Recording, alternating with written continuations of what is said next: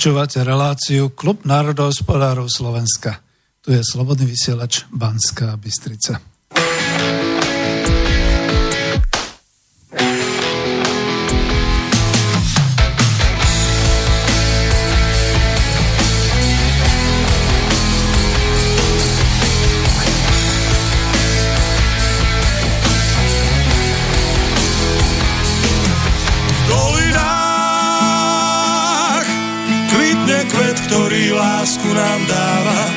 Jeho jas tmavom ráne vždy svieti, ako brieždenie. V dolinách lesný med vonia viac ako tráva. Na svahoch túlia sa ovčie stáda, v domoch piesen znie. V dolinách človek sám svoju prírodu chráni, každý strom, každá lúka na stráni je náš vzácný viek. dolinách ľudia nemajú zamknuté brány, majú tam srdcia čisté a blúdne.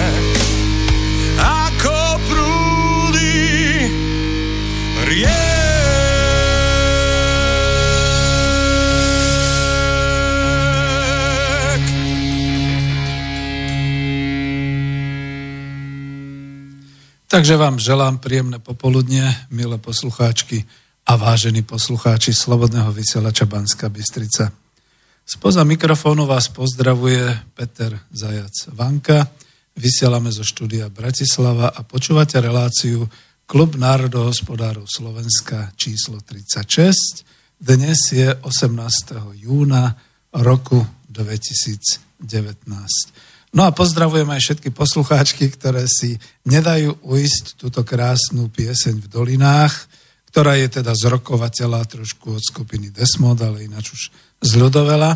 A neodchádzajte, prosím, od internetu, veď vypočujte si aj slova, nestačí len pesnička, poďte počúvať aj tie slova, ktoré snáď zaznejú a budú dobré. Budem vždy ako e, tradične už v úlohe dobrovoľného redaktora, technika, ale aj moderátora. A pokiaľ zavoláte na mobilové číslo 0951 153 919, položíte otázku, pochválite, pohaníte, tak budeme spolu v relácii. A chcete, aby išlo o reláciu kontaktnú, skúste poslať mail na e, číslo, alebo teda na adresu studio zavináč slobodnyvysielac.sk alebo ak ste na webovskej stránke, tak napíšte priamo mail do tej ikonky e, s tou poštovou obálkou, len tam nezabudnite pripojiť svoje meno, adresu a vyplniť taký nejaký testík pozornosti, aby sa to nespamovalo. No a tí, ktorí mi občas pošlu aj nejaký mail na klub.národohospodárov zavinač gmail.com, nech sa páči, ale teraz sme v živom vysielaní, takže ak ide o túto reláciu, posielajte to priamo na studio zavináč slobodnyvysielac.sk.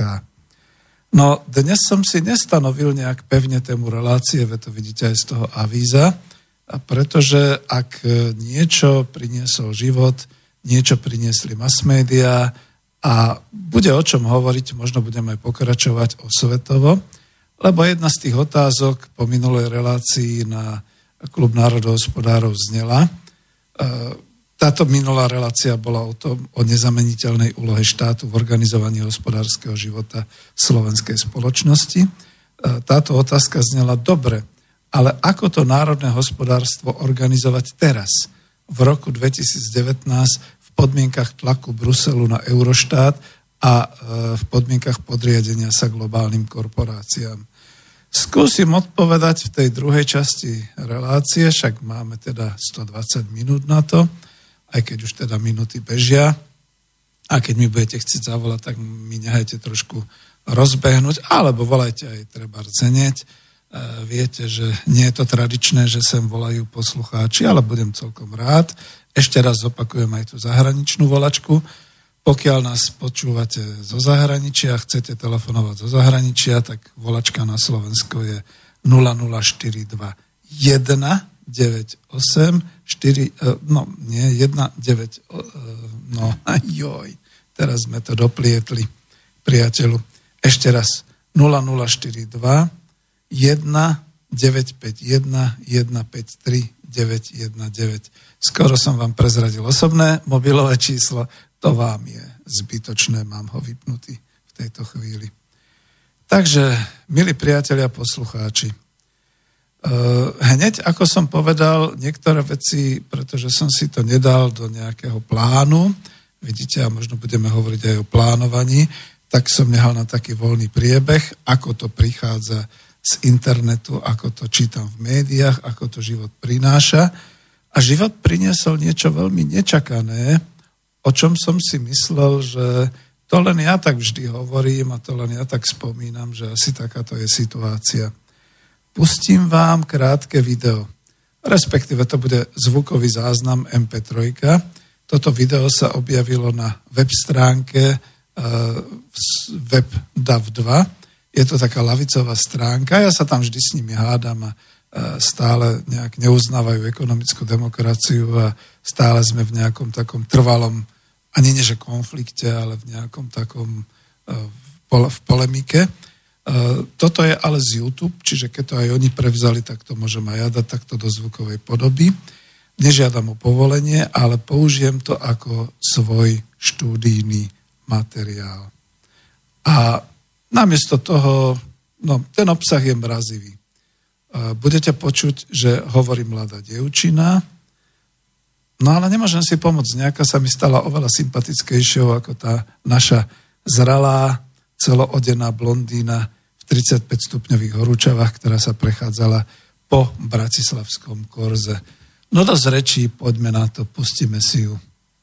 Teda myslím tú dievčinu, ktorá niečo hovorí o tisícročnej včele. Po nežnej revolúcii na Slovensku v priebehu rokov prebehli privatizácie podnikov. Väčšina štátneho majetku prešla do súkromných rúk. Problémom však je, že nie všetky patrili Slovákom. A aj keď patrili, tie časom predali svoj majetok firmám zo zahraničia. Slovensko už nepatrí Slovákom. Už dávno nepracujú na vlastnom. A ak aj chcú, Slovensko podporuje najmä zahraničné firmy. Prečo teda zostávať doma?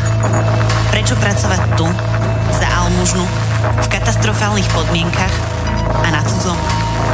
Prečo nepracovať v zahraničí za viac? Srdce Európy, Slovensko, nepatrí nám. Patrí celému svetu. Sme len včela. Tisícročná včela.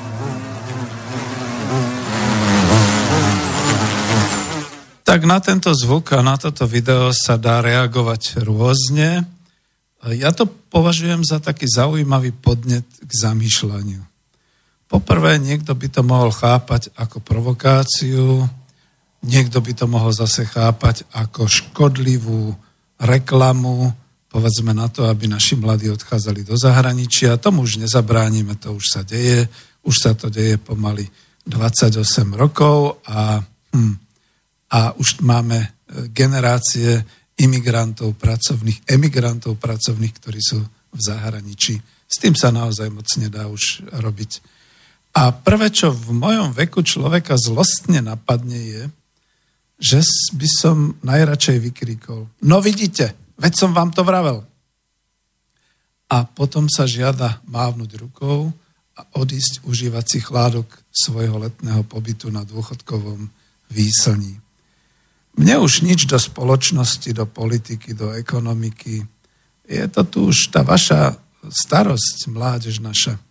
Ja tu už po roku 2045 bystoš, povedané tak bratislavsky, nebudem. No ale potom sa vrátim do reality. Bratislava, v ktorej žijem a kde teda chcem ďalej pôsobiť, žiť a možno aj vnúčiky vychovávať, to znamená, že mám zodpovednosť voči Slovensku. Čo tam potom, že mi platí iba moje svedomie a že ma nebude hrísť, ak budem zodpovedný? Čo tam potom, že si vyplňam len dôchodcovský čas?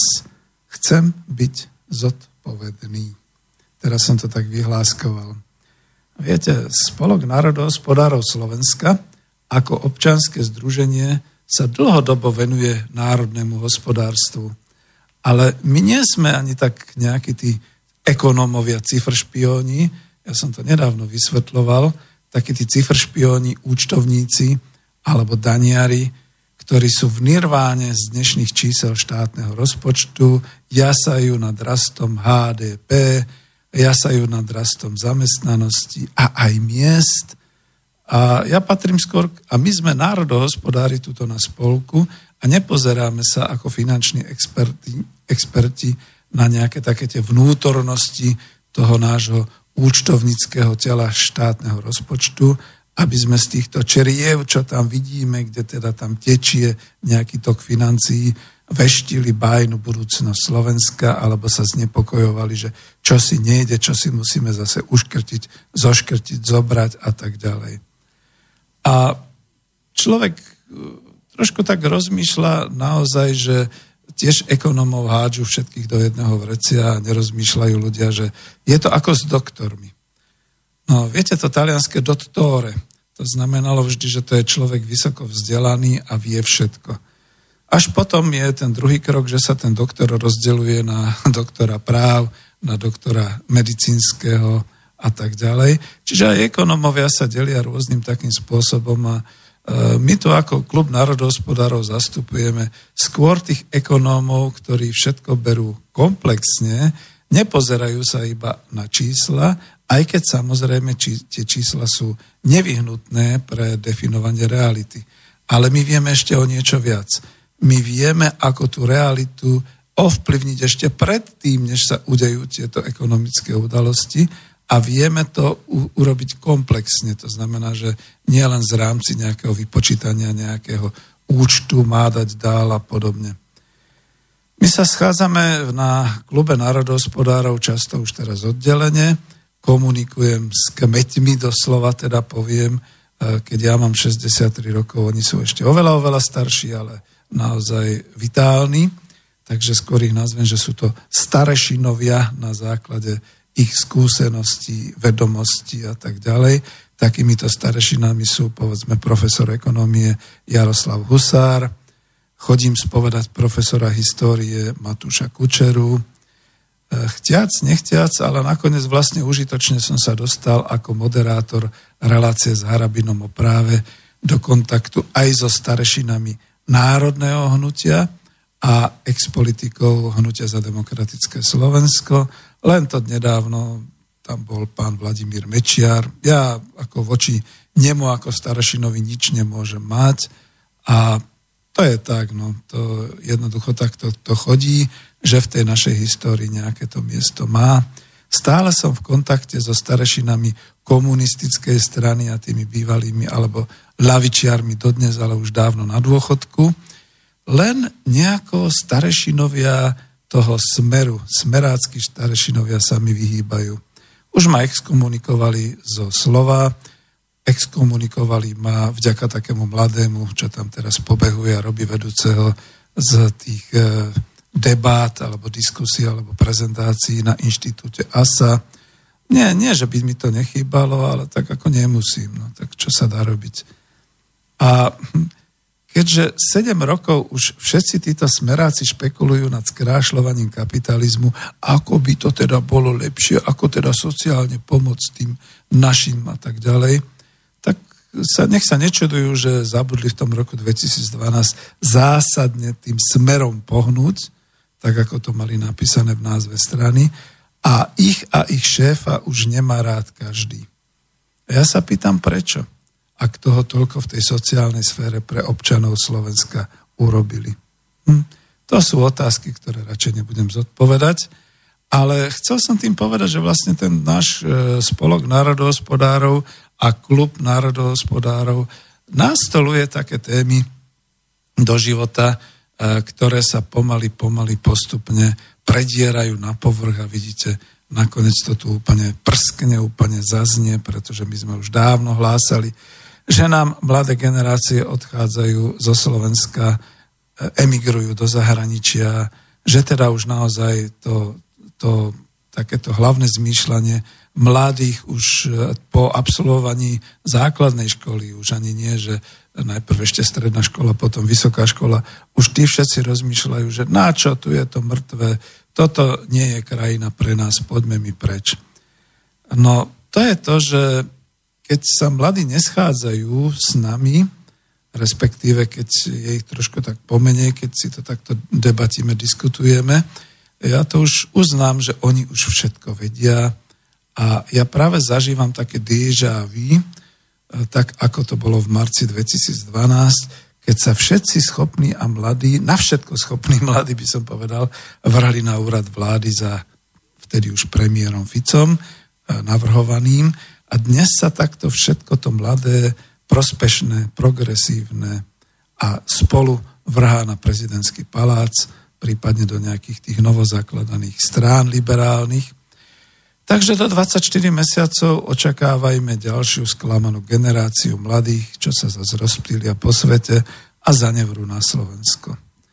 Lebo, lebo to tu vraj nejde. Pýtal som sa, a prečo to tu vlastne nejde. A vždy, keď sa takto dozvedám, lebo nie ľudí, lebo nie kapitálu, lebo sme kolónia, lebo ľudia sú tu pasívni, vždy ma to tak trošku pichne u srdca, že to sú všetko také výhovorky, pretože každý myslí individuálne hlavne na seba. A ľahšie je sadnúť do auta alebo do nejakého vlaku, autobusu a odísť do zahraničia a potom zarábať a potom sa vracať. A možno niekde v kútiku srdca tak trošku byť smutný, že nemôžem byť v tom kruhu, kde som vyrastal, za to nadobudli taký význam všetky tie abiturientské večierky, stretávky spolužiakov a podobne.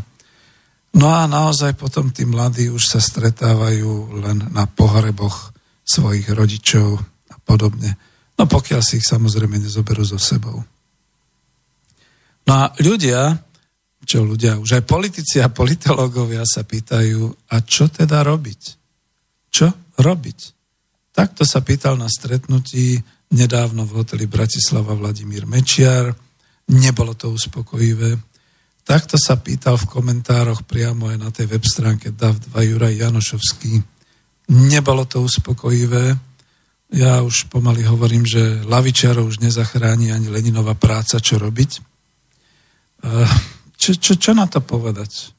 Ja som si tu odpoveď, čo robiť, dával kedysi dávno, pretože bol som v praxi a keď som sa z praxe vrátil, tak som si hovoril, no dobre, tak teraz som doma, tak teraz budem prospešný spoločnosti a sebe.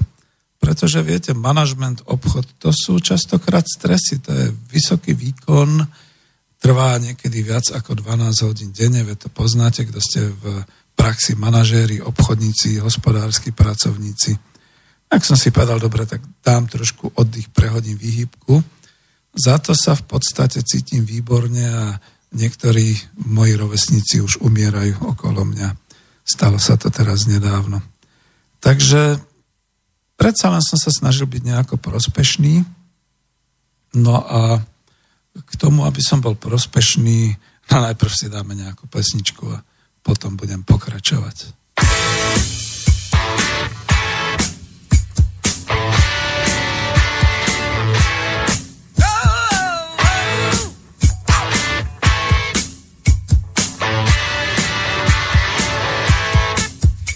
She's still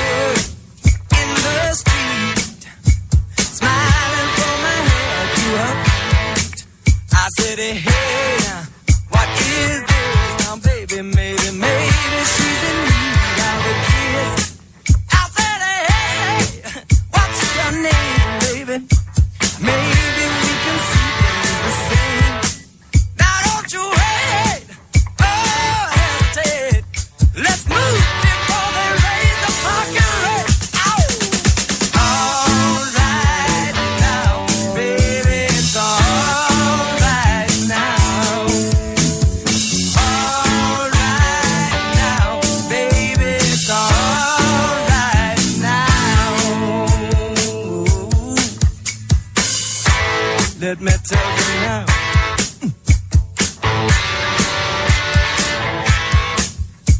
home.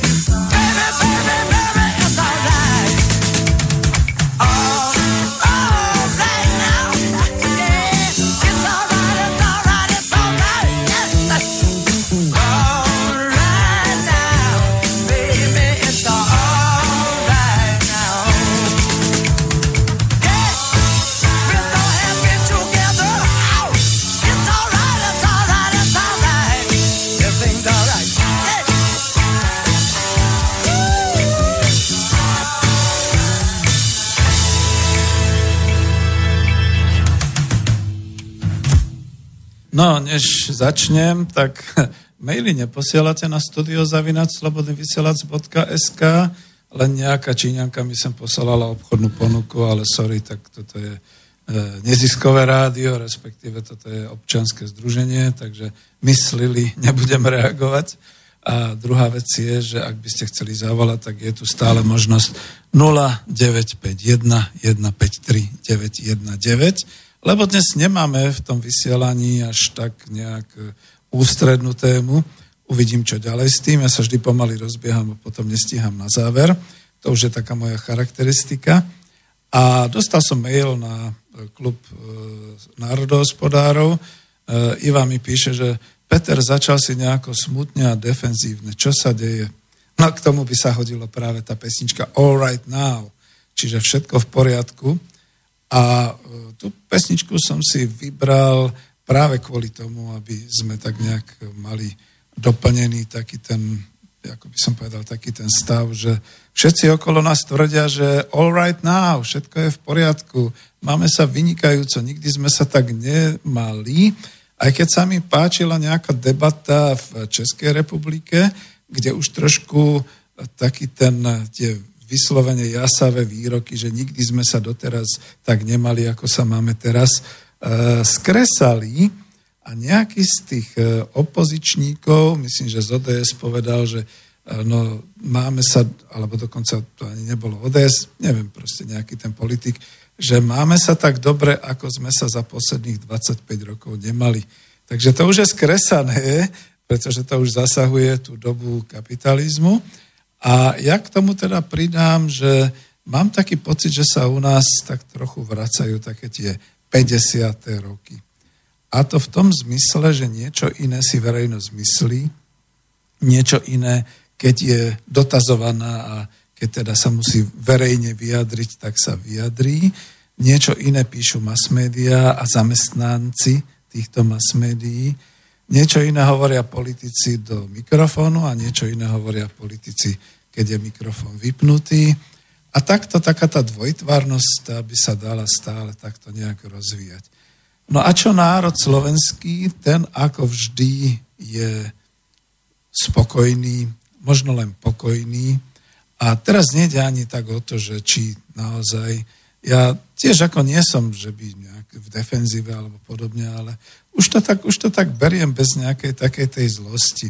Áno, niektorí priatelia zo Spolku národospodárov, ak počúvate, už sa až tak nezlostím, pretože už som trošku rezignoval v tom zmysle, že naozaj nemienim z tohto Spolku národospodárov robiť nejaký think tank alebo niečo podobné, ale tak stretávajme sa, hovorme spolu a možno, že aj nejakú tú osvetu ešte do verejnosti pustíme.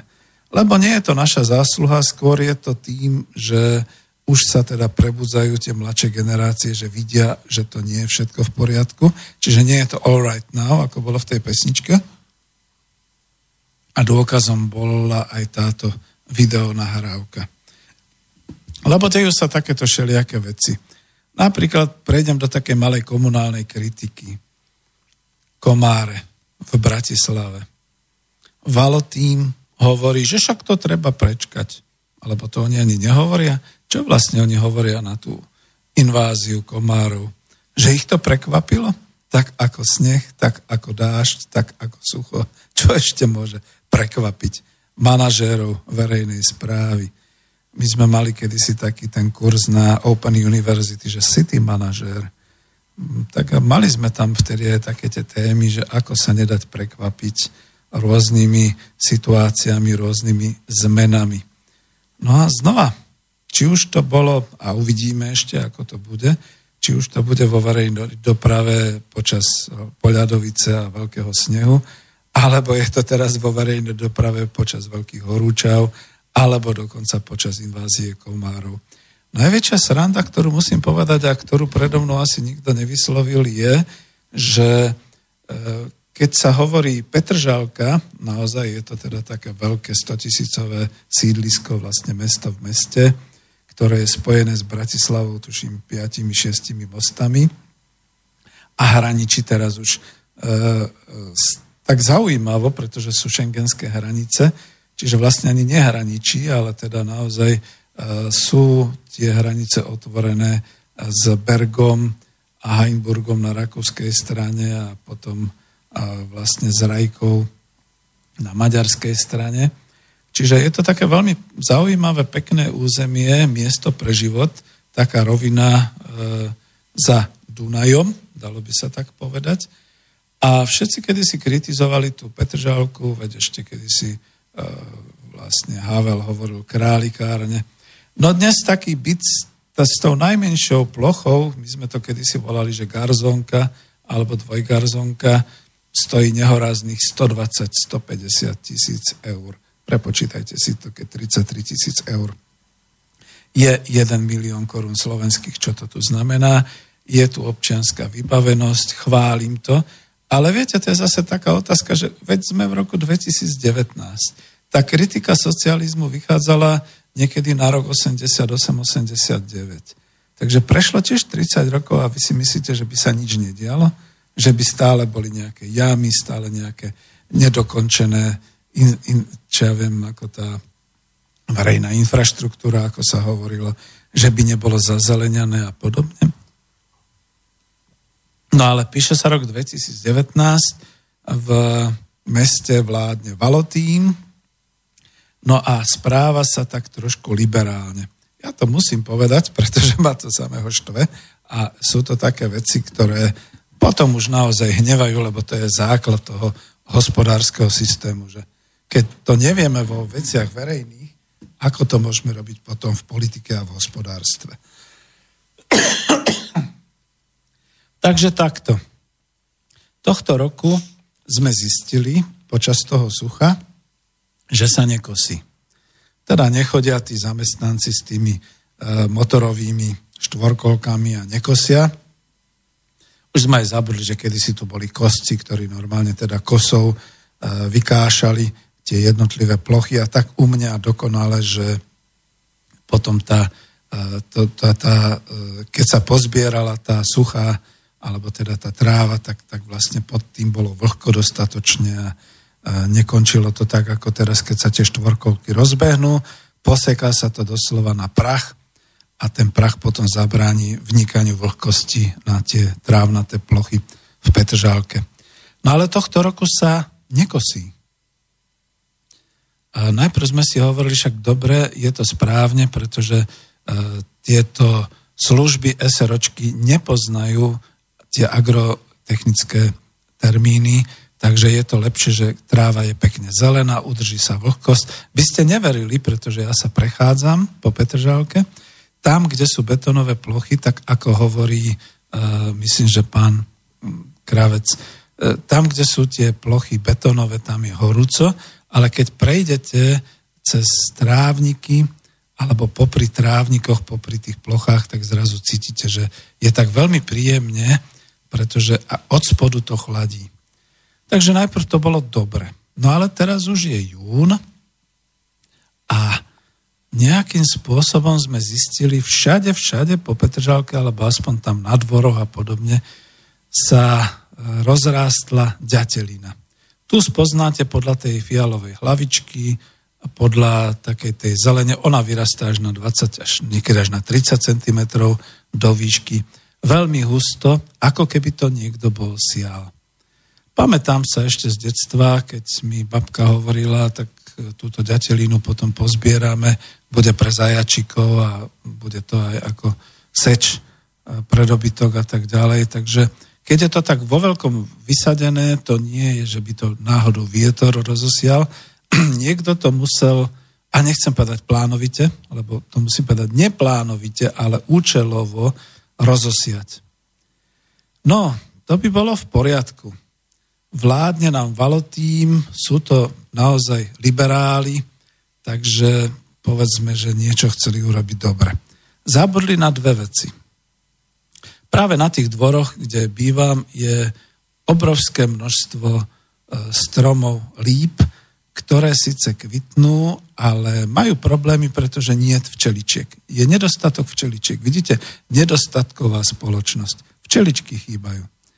My už sme tuto dokonca aj na e, klube národohospodárom, kedy si s Ferkom hovorili o tom, že by bolo dobré, keby sme urobili nejaké úly, tak na tých e, strechách panelákov a tie včeličky by lietali z hora dolu a z dola hore, čiže by nelietali po uliciach a neštípali by a podobne.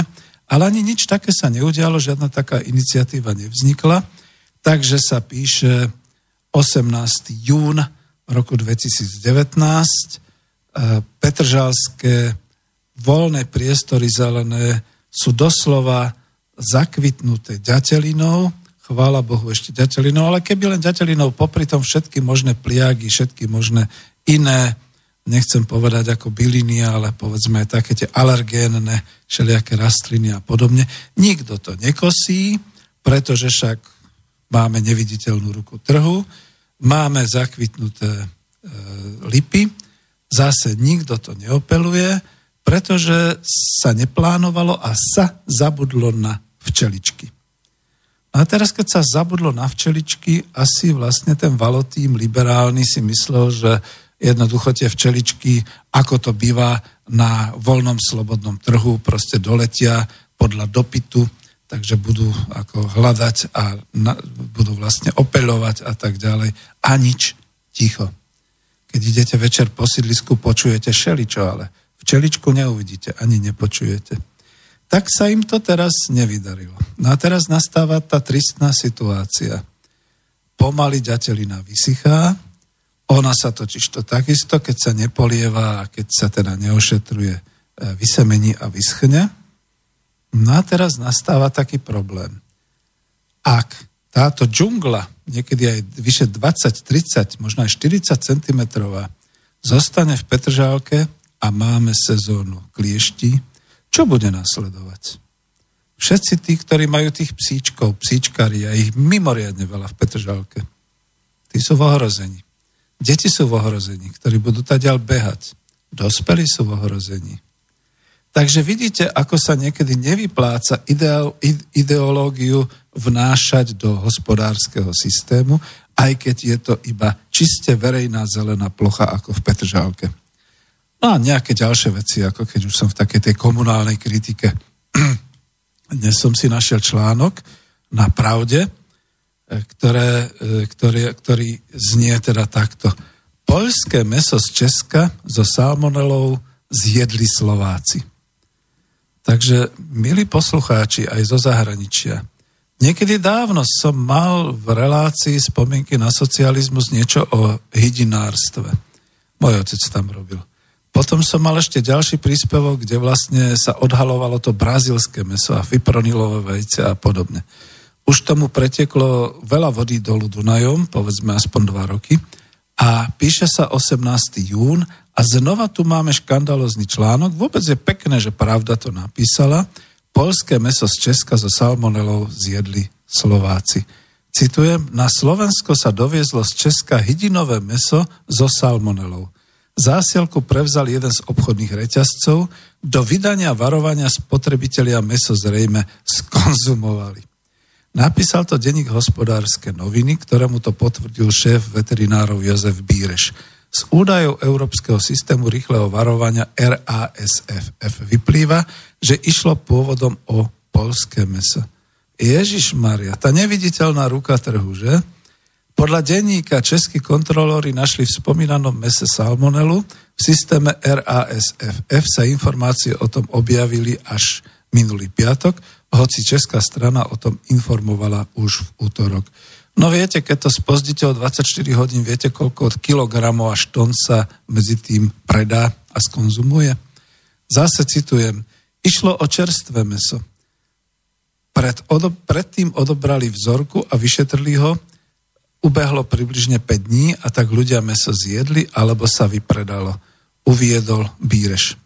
Hovorca reťazca Kaufland na Slovensku Lucia Langová ktorá spomínané meso, ktor, e, tento Kaufland spomínané meso odobral, uviedla, že slovenské kontrolné inštitúcie nevydali k prípadu žiadnu oficiálnu informáciu. Objem dovezeného mesa so salmonelou už nebol zverejnený. Slovenské úrady tento rok zintenzívnili kontroly dovážaného polského mesa, urobili tak až potom, čo vyšlo najavo, že sa do krajiny pod Tatrami dostalo meso z bytunkov v Polsku, kde sa porážali choré krávy. No čo vám mám na to povedať? Ako syn otca, ktorý budoval, tvoril hydinársky priemysel na Slovensku. A ešte je tu, ešte je tu reakcia e, Únie hydinárov Slovenska, čo tam kričí predstaviteľ Únie hydinárov Slovenska, pán Daniel Molnár. Kupujte slovenské potraviny, sú pod prísnou kontrolou, sú bezpečné, kvalitné a najmä zdravé. Apeluje na spotrebiteľov. No on je mladý, on už si nepamätá, ako to riešili vraj v centrálnom plánovaní podniky výrobno-hospodárskej jednotky hydinársky priemysel v Slovenskej socialistickej republike. To budem niekoho dráždiť zase, čo? Jednoducho, si VHE, hydinársky priemysel a jeho podniky, ktoré vraj boli tak tuho centrálne plánované, trúfli otvoriť pri svojich závodoch závodné predajne, kde sa predávala čerstvá hydina, mrazená hydina, hydinové dielce, vajcia z vlastnej výroby. A dokonca to predávali aj tam, kde dnes na Záhradnickej ulici v Bratislave sídli sociálna poisťovňa, tá budova totiž to pôvodne patrila Unigalu, trastu podnikov hydinárskeho priemyslu výrobno-hospodárskej jednotky. A priamo pri zemie tejto budovy tam bol bufet, ale bola tam aj podniková predajňa hydiny. No dám to do takých, ako do takej odmlky, že vraj sme stáli v radoch. No my sme stali radi v tých radoch, pretože to bolo čerstvé meso, aj keď povedzme niektoré diely a niektoré dobre krajovakovo balené už boli mrazené, boli to naše hydinové výrobky. Produkcia mesa bola nezávadná a boli lacné. Dokonca s dotáciou zo štátneho rozpočtu to bola záporná daň v maloobchodnej cene. Čo bráni tieto nástroje aj dnes obnoviť? Pane predstaviteľ hydinárskeho, čo to je zväzu Únie hydinárov na Slovensku. E, Spolok národohospodárov veľmi rád pomôže, a namiesto nárekov, namiesto toho, aby sme sa stiažovali, že už z Ukrajiny od Košic sa valí zase ukrajinská hydina a tak ďalej, poďme niečo robiť. Vyhrňme si rukávy, rukávy, urobme tie podnikové predajne, urobme k ním nejakú distribúciu. Mladí, ktorí sa toľko pasujú, že chcú podnikať na Slovensku. No tak urobte kanceláriu, 3-4 počítače, jedny, dve baby v call centre, E, distribučné auta na rozvoz, e, objednávky, keď sa dajú e-shopy robiť na gaťky a na, na taniere, prečo by sa nemohli robiť na hydinové meso. Ako, neviem, mám 63 rokov, ale mám sa pustiť ja do toho podnikania, čo ste sa zošaleli? No asi sa bude musieť, že? Takže takto to vyzerá. No takto to vyzerá, keď na Slovensku vládne globálny kapitalizmus, kde už všetci skladajú ruky. Je to naozaj tak, ako tá dievčina v tej tisícročnej včele hovorila. Ale toto je náš problém. Pozrite sa, ako sa vysporiadáva globálny kapitalizmus s nepodárkami vo svete. Boeing možno dá Trump na Trumpovú radu.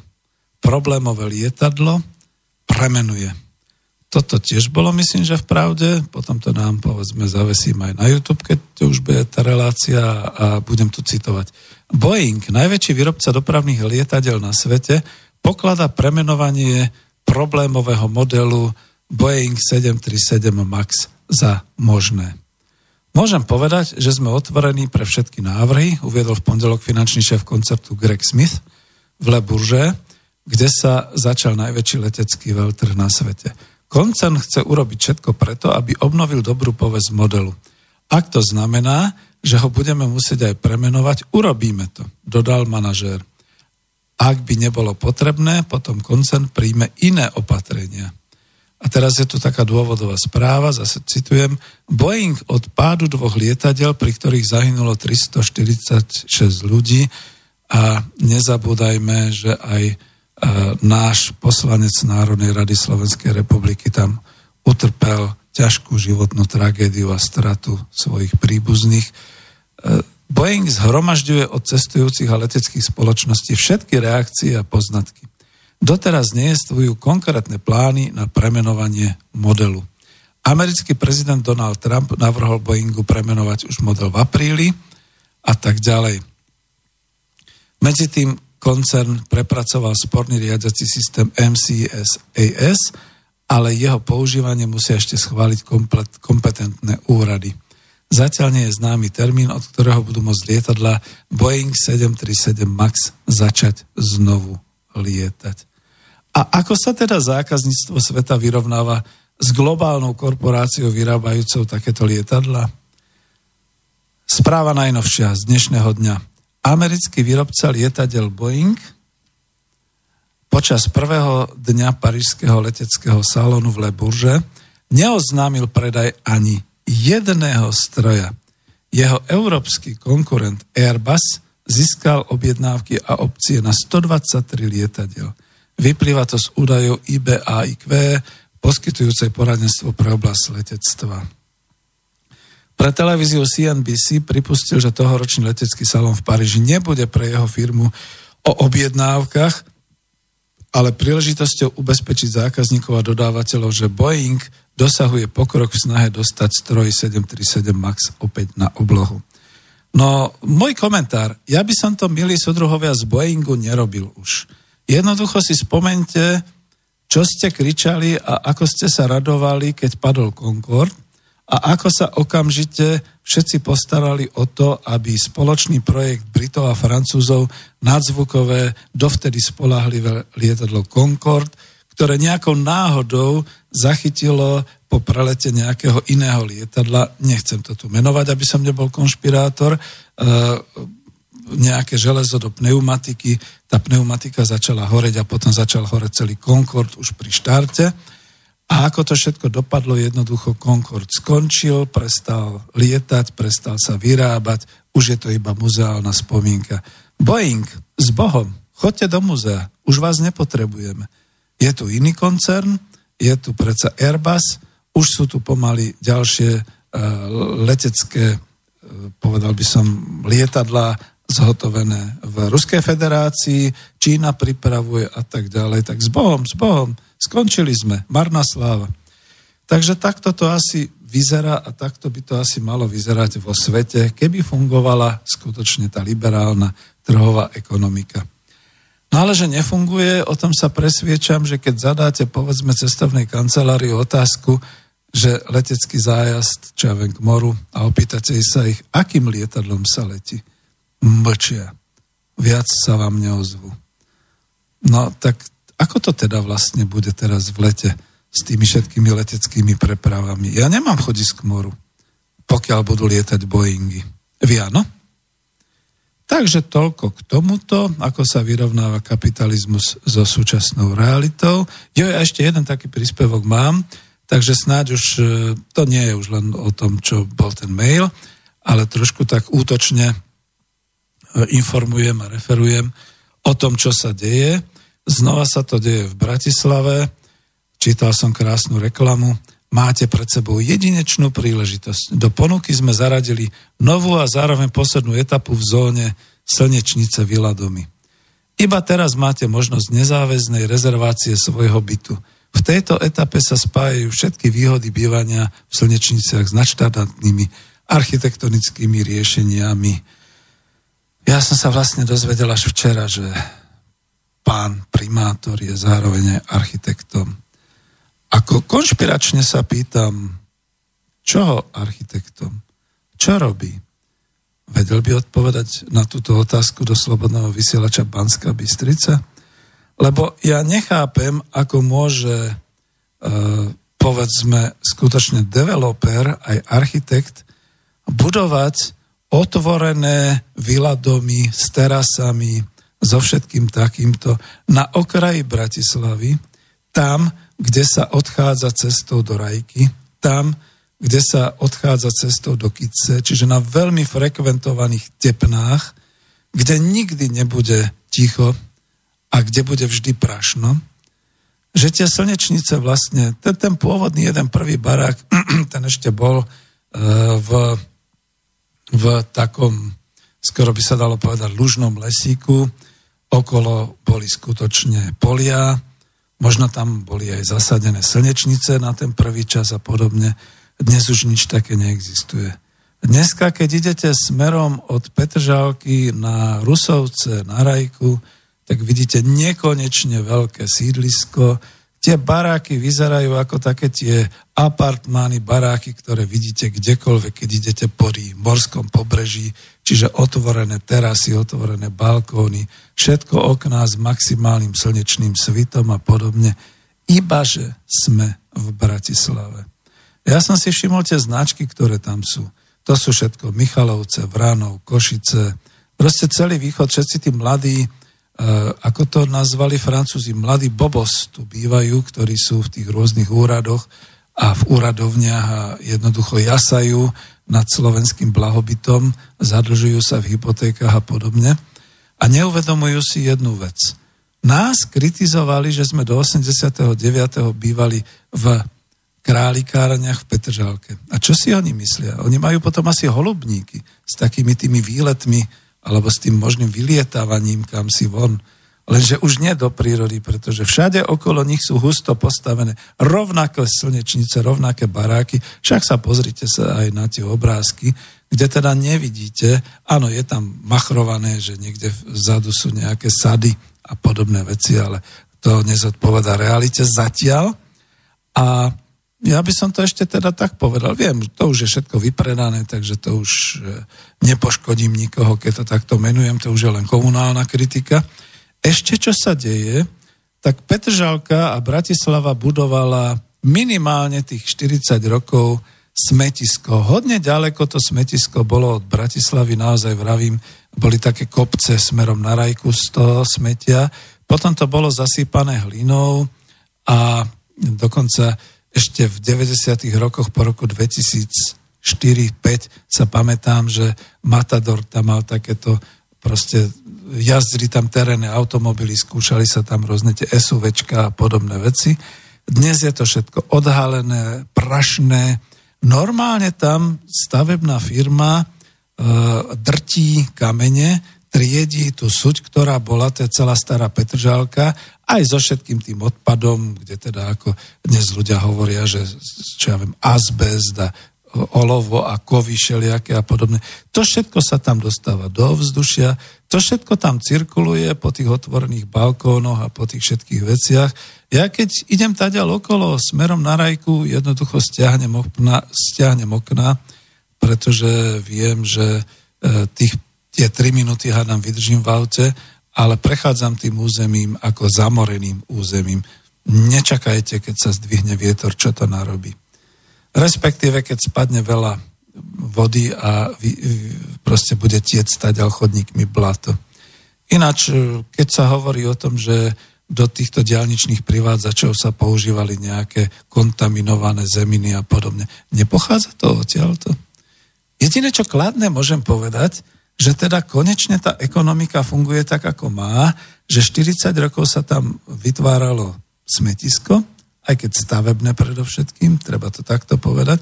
A teraz sa zase podniká s tým, že to smetisko mizne, niekto si to odfakturuje, niekto na tom urobí zisky. No a občania, čo tam okolo žijú, tí si to proste užijú.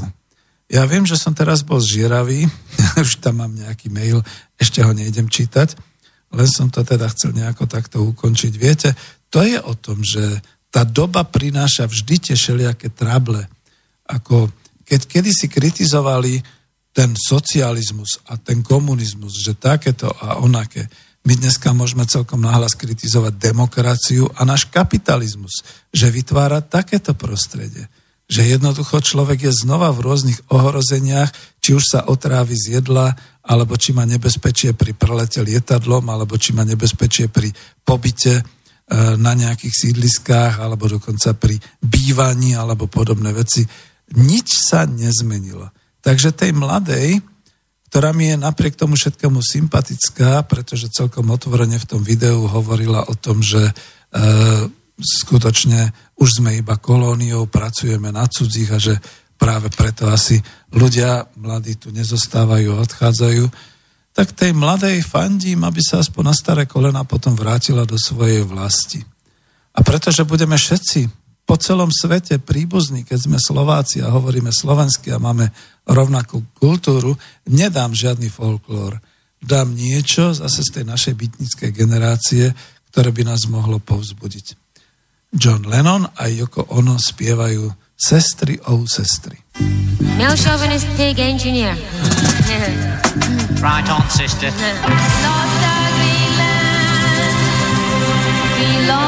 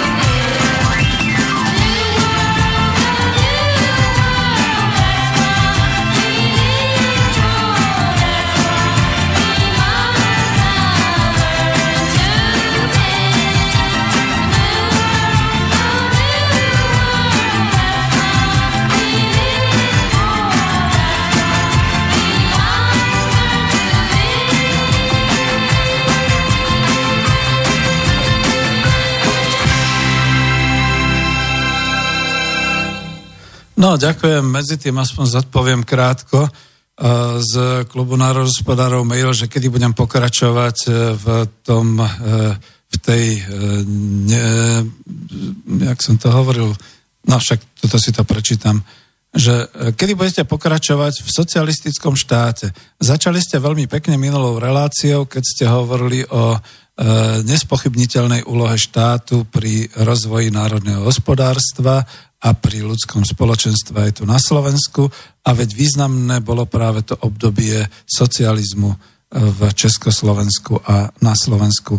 Ja veľmi pekne ďakujem. Chcem tomu dať zvláštnu reláciu, znova obnoviť spomienky na socializmus, ale toľko poviem aspoň tu v tejto chvíli, že nie, že vynehal som, ale nedostal som sa vlastne už po tých dvoch hodinách tomu, aby som definoval, že vlastne tam sa ukázala úloha štátu ako organizátora hospodárskeho života veľmi významná.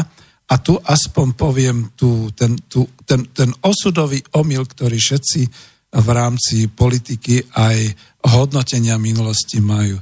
Prosím vás pekne, začníme už konečne vnímať a oddelme hospodárskú sféru od politickej sféry. Ja neviem, ako keby ste všetci boli jedničkári z marxizmu, leninizmu, kde sa definovalo, že vždy je vlastne politika nejakým tým zhmotnením toho hospodárstva a naopak, že e, všetko, čo sa deje v politike, ovplyvňuje hospodárstvo a podobne. A to sa naučili aj tí najväčší antikomunisti. Veď oddelujme to, pretože realita je úplne iná. Zatiaľ, čo v hospodárskom živote Slovensko prekvitalo, po roku 1948 a kvitlo aj e, v roku 89 a utrpelo strašné, ale strašné hospodárske a sociálne škody a pomaly sa z toho zviecha, aj keď nie je pravda, že teraz sme v nirváne a v tom najlepšom. Niečo iné bola politika. Politika, ktorá bola skutočne dominantná, bol tam dominantný štát diktatúry proletariátu a bola tam dominancia komunistickej strany Slovenska a komunistickej strany Československa. Tak čo si budeme vyprávať? A to je najväčší omyl všetkých tých uh, vtedajších komunistov, aj súčasných hlavičiarov a, a teda aj antikomunistov, ktorí stále tvrdia, že socializmus v Československu a na Slovensku skrachoval, lebo skrachoval socializmus hospodársky. To nie je vôbec pravda. Píše sa rok 2019. A keby sme nemali dobrú bázu, na ktorej môžeme stavať, celú našu ekonomiku, celé naše národné hospodárstvo, aj keď sme si ho už teraz totálne vykradli a divne zničili, tak by sme mali prd. Počujete dobre, aj počas popoludňa ešte není 10 hodín. Prd by sme mali. Žili a živorili by sme niekde ako v nejakej africkej krajine, v rozbitom, eh, ja neviem, koloniálnom usporiadaní. Až teraz tá kolónia začína pôsobiť na Slovensko. Takže pozor na to a toto treba naozaj oddelovať a tuto treba byť naozaj expertom. Ja sa nehrnem do politiky a politológie, čiže to nehávam.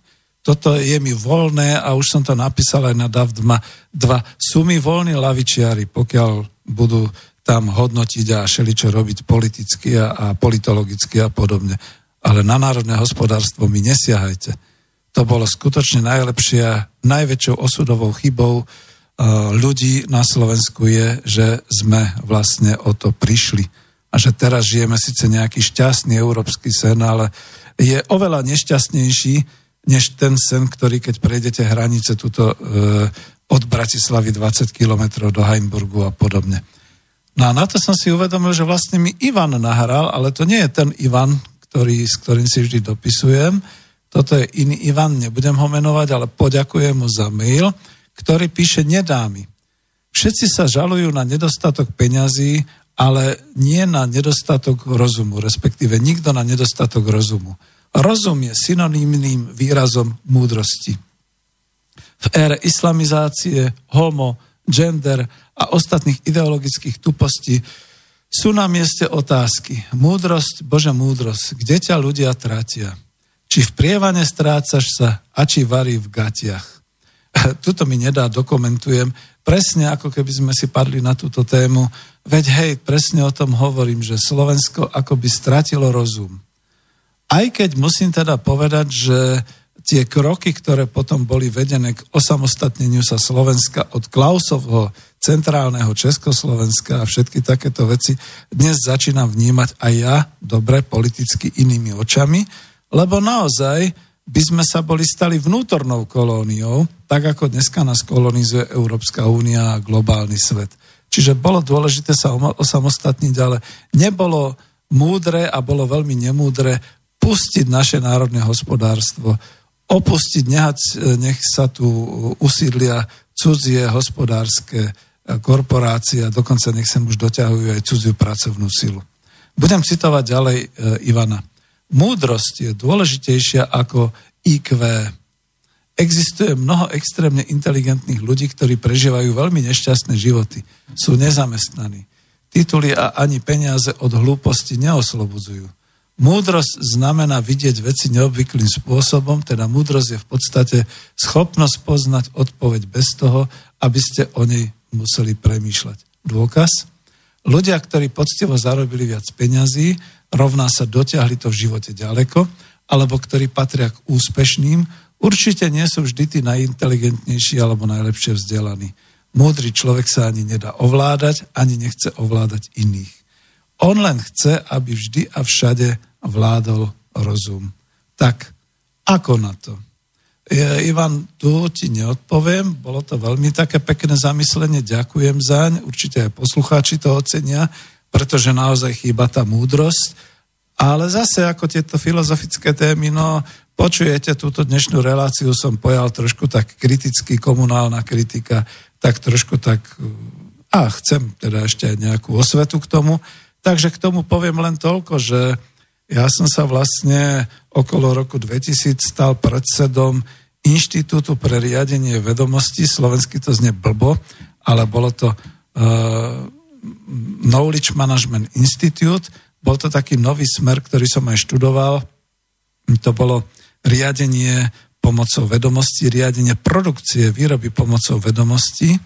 No a žiaľ na Slovensku dokonca ani ten smerácky podpredseda vlády E, Čaplovič, e, to bol asi ten nemúdry pán totiž to, lebo nepomôžu školy, keď nie je človek múdry. On z toho urobil také tie slogany, že e, všetci, keď už budú mať počítače, to budeme už tá vzdelanostná ekonomika, keď budú všetci mať vysoké školy, to budeme tá vzdelanostná ekonomika. To bolo o niečom, úplne niečom inom a dneska tie firmy, ktoré skutočne ten knowledge management praktikujú, to znamená, že naozaj e, socializácia tých informácií, e, používanie, zdieľanie vedomostí a všetky také veci, tie idú dopredu, aj keď samozrejme tým, že majú súkromných vlastníkov, tak tí si to vlastne nechávajú. to je ten rozpor, ktorý dnes existuje, že zamestnancov platia za hodinovú mzdu, alebo teda za časovú prácu, ale v skutočnosti, keď náhodou odídete z pracoviska, či už vás vyhodia, alebo dáte výpoveď, tak prvé, čo urobia, zoberú vám váš počítač a hneď vás niekde donútia do, pripísať, že všetko, čo ste pre nich urobili a čo ste zanehali v počítači, je ich majetkom, ich vlastníctvom. Aby ste to, nedaj Bože, nepoužili na novom pracovnom mieste alebo pre seba súkromne a podobne alebo teda to speňažili. Čiže vlastne oni si prisvojujú vaše vedomosti a to je ten zdroj, to je ten nový ekonomický zdroj. O tom by sa dalo veľa hovoriť, ale nie je to predmetom tejto relácie, takže ďakujem pekne. Predmetom tejto relácie je, tu sa vrátim zase na ten trošku e, bližšie, na to konkrétne, keď sme hovorili o tom, že už aj politici sa pýtajú, čo robiť a tak ďalej. Ja vždy žasnem. Vidíte, teraz je to to, čo som chcel v tej druhej hodine, a však už máme tú druhú hodinu, povedať. E, mňa až niekedy mrzí, že si nik neotvorí, či už dielo Davida Švajkarta e, po kapitalizme ekonomická demokracia, alebo teda tú moju knihu Ekonomika po kapitalizme, kde je teda definovaná ekonomická demokracia a ja si dám tú námahu, že teraz tu precitujem preklad Davida Švajkárta z roku 2011 z jeho knihy, kde má kapitolku takú veľmi krátku, čo treba robiť. Lebo to je tá odpoveď na tých našich politikov, čo robiť. Čo treba robiť? Strana 12, doslova citujem a budem dávať odmoky, lebo možno k tomu vždy aj niečo poviem. Potrebujeme nový ekonomický systém. K tomu dám komentár. Veď práve už teraz by mali aj smeráci vedieť, že skrášľovanie kapitalizmu nepomôže. Sociálna demokracia v 21.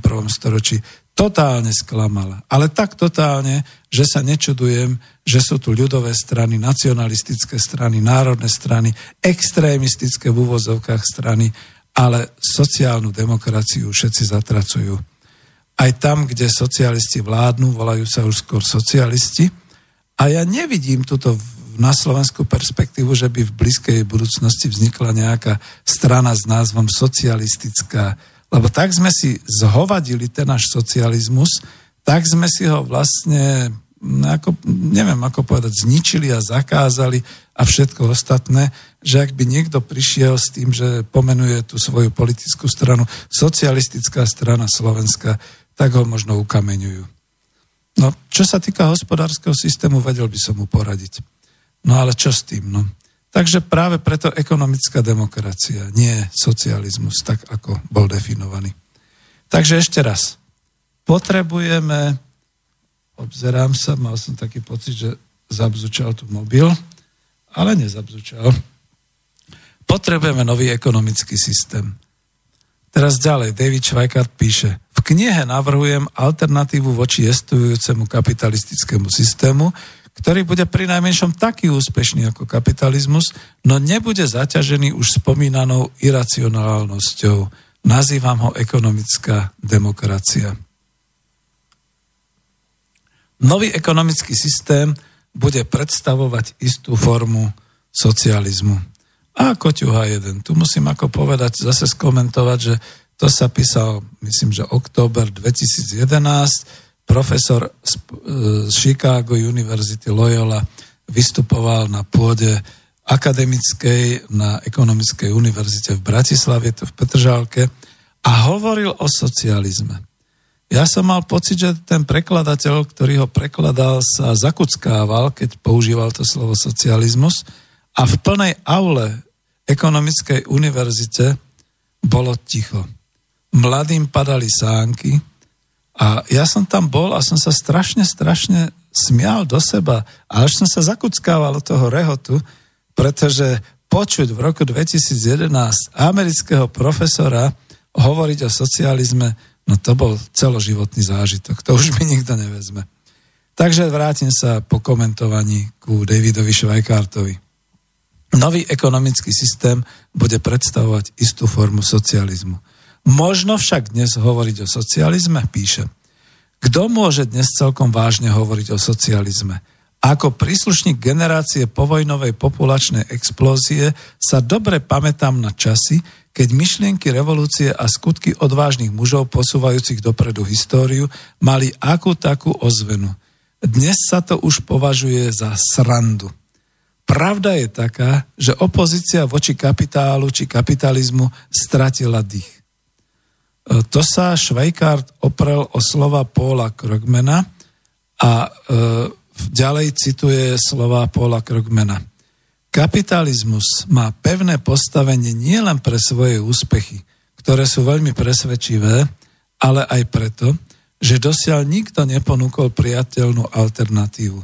Tento stav nepotrvá väčšine. Prídu nové ideológie a nové sny.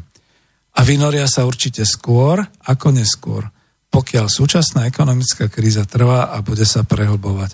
No to bolo písané práve v časoch krízy, knižka vyšla v 2000, možno 10.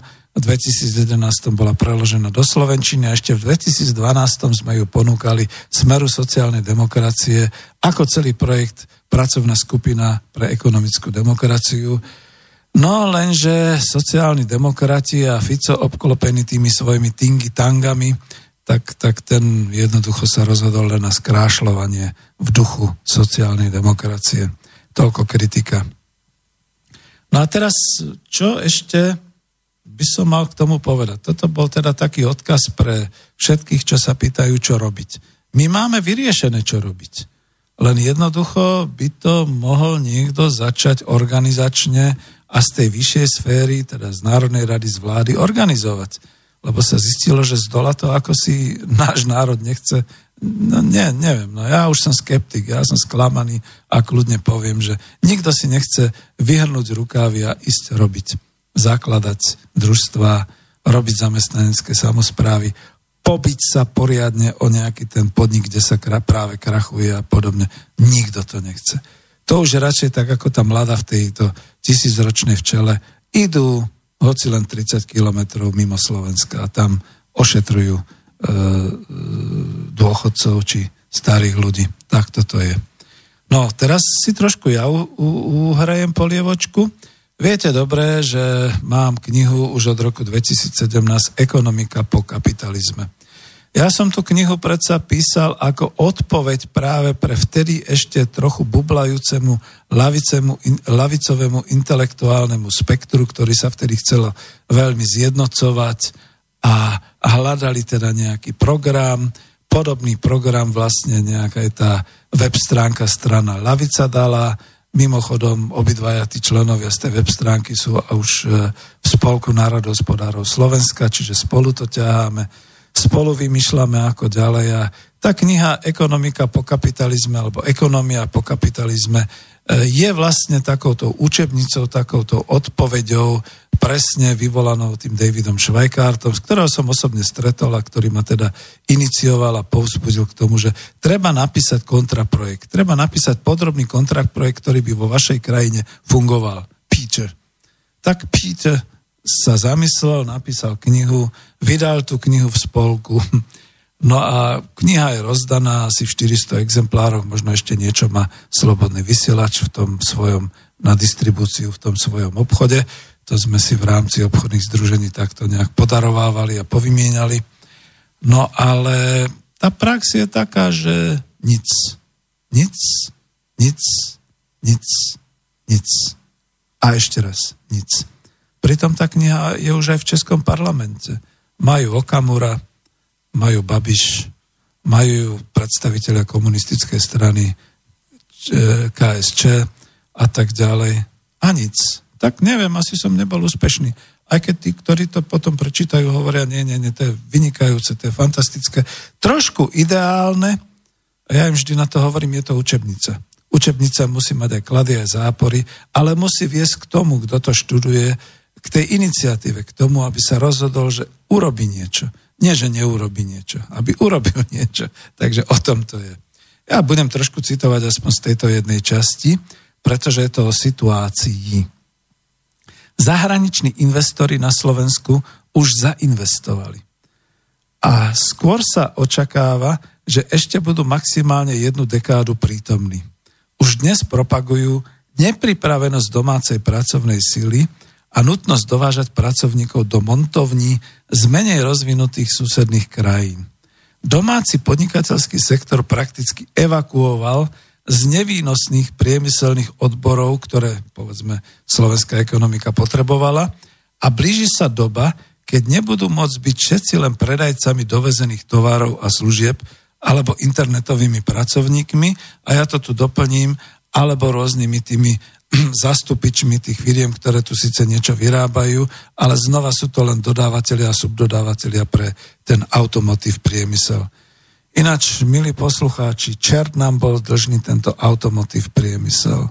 Je tu obrovská obava a tu nemám ja, tu majú stovky a stovky odborníkov, že keď sa naozaj táto obchodná e, vojna, ktorá teraz je colná a podobná, dostane do toho štádia, že si budú Američania, Číňania udelovať rôzne clá, obmedzenia, rôzne obmedzenia na nielen automobily, ale teda aj ocel na to ostatné my tu zažijeme peklo.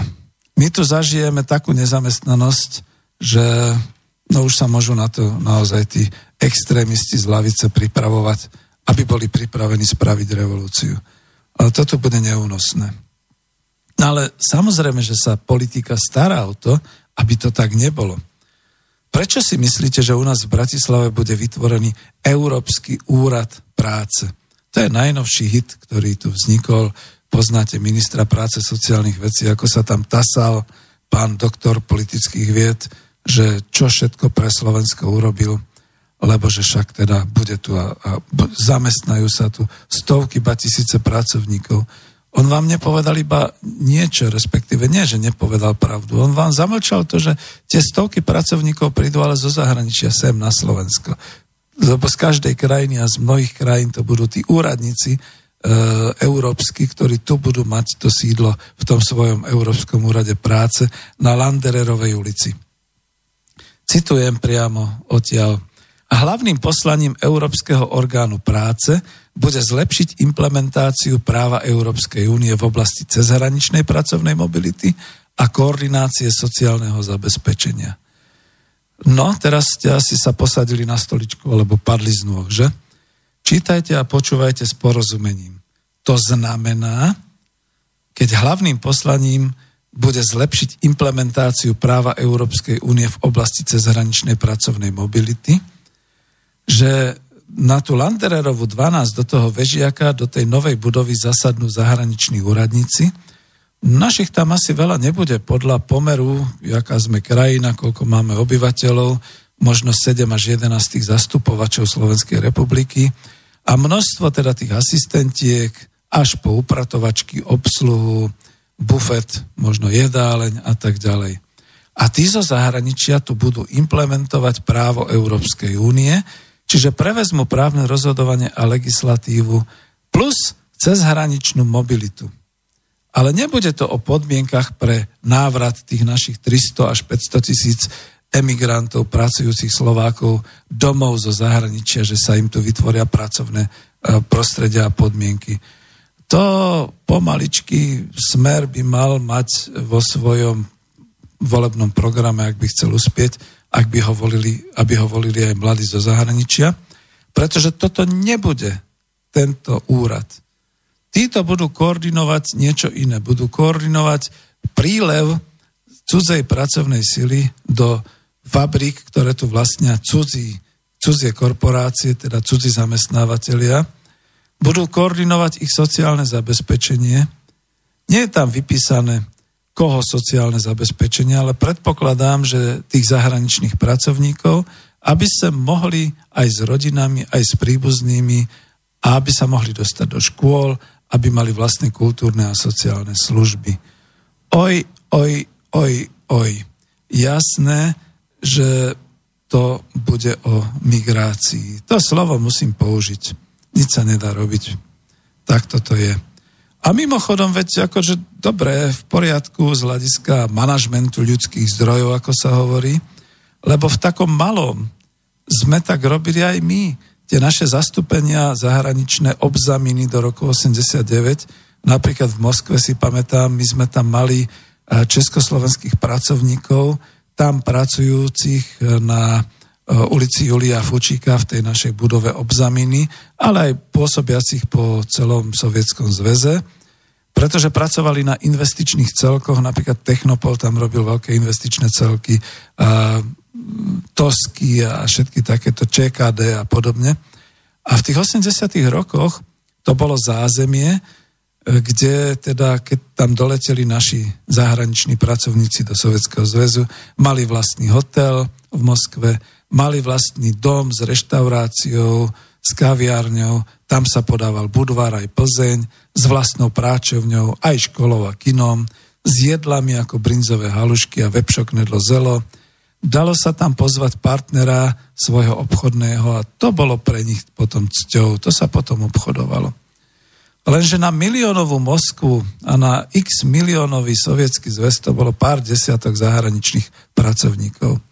Koľko dokáže do seba vtesnať 5 miliónové Slovensko, cudzích pracovníkov aj s rodinami, aj so všetkou tou kultúrou, školami a so všetkým takýmto aj stravovaním a tak ďalej. Najmä ak vonku za hranicami máme už vlastne jednu celú kompletnú pracovnú generáciu Slovákov i s rodinami a aj s celým tým rozsahom pracovných profesí od ošetrovateľky nemocných cez pokrývača až po ajťákov a špičkových vedcov. To je to na zváženie. Tu ma neobvinujte z nejakého, že protimigrantského alebo podobne, ale proporcie. Jednoducho, ako ekonom národohospodára hovorím o proporciách. Cudzie firmy, dobre. Cudzí investori. Chyba sa urobila osudová. Ešte za Prvej republiky Československej sa skutočne hlásalo, že tuto pracuješ, tu robíš zisky, tu ich budeš míňať. Teraz nie, teraz sa tie zisky odvádzajú, lebo je voľný pohyb kapitálu a dividendy a všetky takéto veci. Ale teraz, keď už my nestačíme, keď zainvestovali toľko tých všelijakých výrobných kapacít, že zistili, že Slováci toľko nerodia, Slováci sa toľko neučia a proste tie generácie sú inač pracovne štrukturované, teraz budú dovážať pracovnú silu zo zahraničia a budú ju tu usádzať. Toto bude kolonizácia Slovenska, tak ako prebehla valašská kolonizácia, tak ako prebehla nemecká kolonizácia spišských miest, tak ako po vyhladení v roku 1242 po vpáde Turko-Tatárov musel král Belo neviem koľký, uh, urobiť kolonizáciu na naše územia, pretože boli vyhubené, vymreté. Ale my tu ešte nie sme ani vyhubení, ani vymretí, tak prečo nás chcete kolonizovať? A presne tie proporcie. Keď je to pár desiatok ľudí, čerto vezmi. Keď je to ale už pár sto tisíc, tak to rozhodne zakýve celou našou spoločnosťou. E to vidíme na Anglicku, na Albione, ako to tam vyzerá. Takže toľko asi som chcel a prichádza posledná polhodinka. Mal by som dať asi nejakú pieseň. Ale akú pieseň? Neviem, či mi to vyjde, ale skúsim. Malo by to byť o deťoch. Je to o deťoch. A co deti?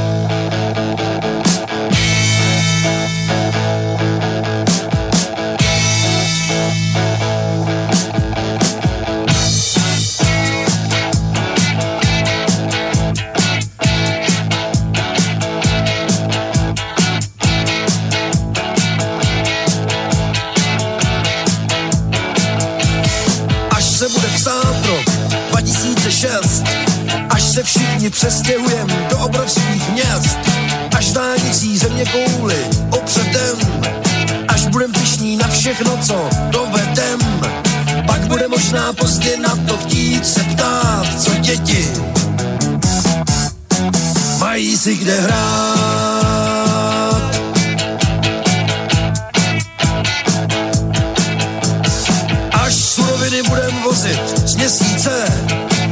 Počasí bude řídit družice, až budem létat na Venuši, na výlet, až za nás budou počítače přemýšlet, pak bude možná pozdě na to chtít se ptát, co děti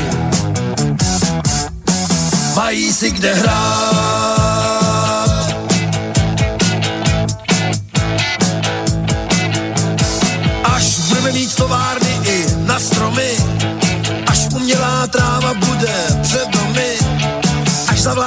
Celém světě blahobyt, až budeme umět skoro všechno vyrobit, pak bude možná pozdě na to chtít se ptát, co děti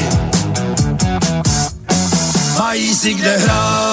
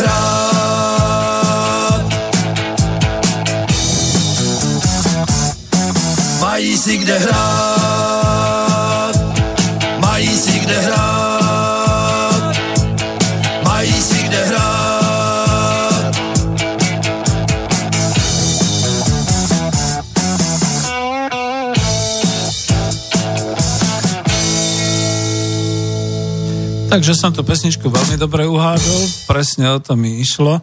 Myslíme na naše deti, a to znamená, že čo vlastne bude so Slovenskom ako s územím.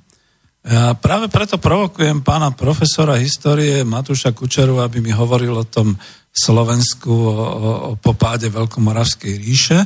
A už dopredu poviem, že on mi prezradil také jedno tajomstvo, čoho som sa predtým veľmi obával, že teda tam sa úplne na tých tisíc rokov zastavil život a podobne. A on ako profesor histórie, ktorý dbá veľmi vedecký na všetok ten prieskum, materiály, vykopávky, na to všetko povedal, pozor, pozor, my sme sa podielali na uhorskom štáte. My sme nezanikli, aj hospodárstvo tu fungovalo. Len na tisíc rokov sme sa stali súčasťou akéhosi uhorského mnohonárodnostného štátu, kde by to teda nebolo až také, lebo to bolo tak, ako to bývalo v stredoveku a v novoveku a tak ďalej. Boli vojny, bolo to všetko. Vždy to bolo o feudalizme, potom o kapitalizme, o takýchto veciach. Necitujem ja ho, to len ako reprodukujem všetko, čo som si z toho zapamätal. Len akurát teda v tom poslednom storočí, v tom 19. nastala tvrdá maďarizácia a preto my vlastne odmietame uh, to Uhorsko a tie uhorské dejiny, pretože sme sa veľmi popálili. Takisto ako sa ľudia popálili uh, po druhej, druhou svetovou vojnou a, a zradou Mníchova a všetkými takýmito vecami. No a teraz sme v situácii zase takej. Integrovali sme sa do akejsi Európskej únie. Ešte ja si pamätám, že to bolo Európske hospodárske spoločenstvo, kde sme chceli všetci kooperovať, kde sme chceli všetci vzájomne teda e, obchodovať, exportovať, importovať, všetky takéto veci. A odrazuje vám to páni Európska únia, ktorá chce európsky štát, veľkoštát, ktorá už začína bojovať proti egoistickým národným štátom, ako sme sa dozvedeli minulý rok, ktorá nie je schopná udržať si svoje hranice. A to nie je senilná, aby si neudržala svoje iné veci, ako sa to hovorí o starcoch, že? Ale neudržala si ani svoje šengenské hranice, ktorá vlastne v podstate vnútornú bezpečnosť ako svoju hodnotu hodila za hlavu všetkými tými možnými atentátmi, a všetkými teroristickými činmi až po vyhoretie Notre Dame a všetkých takýchto vecí. A oni nám teraz budú vraviť, že v tomto veľkom štáte, v tejto Európskej únie, buďte euroobčanmi, veselte sa, tešte sa, pretože budete jedni z nás, ste tu v jadre, nirvána, už vám nič lepšie nebude.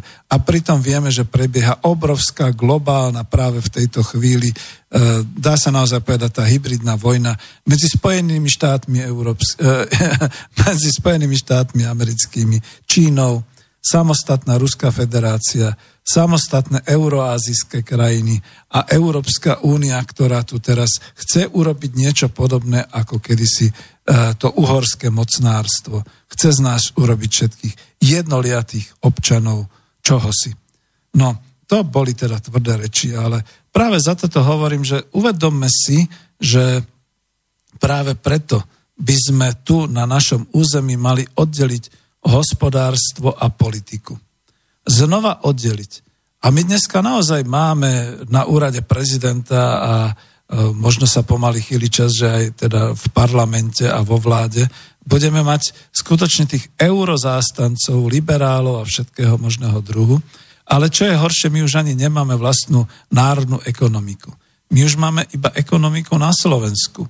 A skutočne tak, ako kedysi v tom meru 8. roku a skôr, a tak ako po vojne treba začať osvetou, treba začať ľuďom vysvetľovať, prečo je dôležité, aby sme sa oprali znova o tie štyri piliere, kde je teda rodina, a nie singles, a nie rovnaké pohlavie, adaptujúce dieťatko a nie podobné veci, kde je dôležitá obec?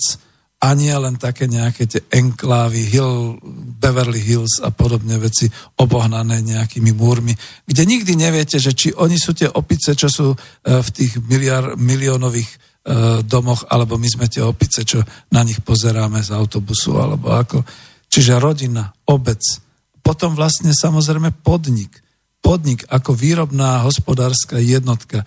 To je jedno, či to bude družstvo, či to bude e, skutočne pestovať zemiaky, e, chovať prasiatka, alebo robiť nejakú e, kovo výrobu, alebo drevovýrobu, alebo čokoľvek ďalšie, alebo IT technológie, čokoľvek ďalšie. A nakoniec štát. Veď sme štátom, veď musíme byť zorganizovaní práve kvôli tomu, aby tu a na našom území nech je to už všelijako, nech majú naše detičky e, skutočne taký ten pocit všeobjímajúceho ľudstva, ale nech tu sa dá žiť, na našom území. Ja neviem, ľudia ako keby nepozerali cestopisy, že všade na svete, aj v tých najnehostinejších podmienkach, žijú ľudia v rôznych biedach, v rôznych týchto, tak žijeme tu na Slovensku a skutočne postavme si, zvelaďujme si to naše národné hospodárstvo tak, aby sme tu mali naozaj taký ten domov, taký ten, nechcem povedať, že raj na zemi, ale náš domov slovenský, aby sa naši migranti, ktorí sú vonku, ktorí emigrovali najprv kvôli práci, potom kvôli tomu pocitu nespokojnosti, ako tá devčina z tej tisícročnej včely, aby sa mali kam vrátiť, aby nás mohli navštíviť. Alebo aby sa vrátili. A nielen na staré kolena, ale aby sa vrátili sem pracovať.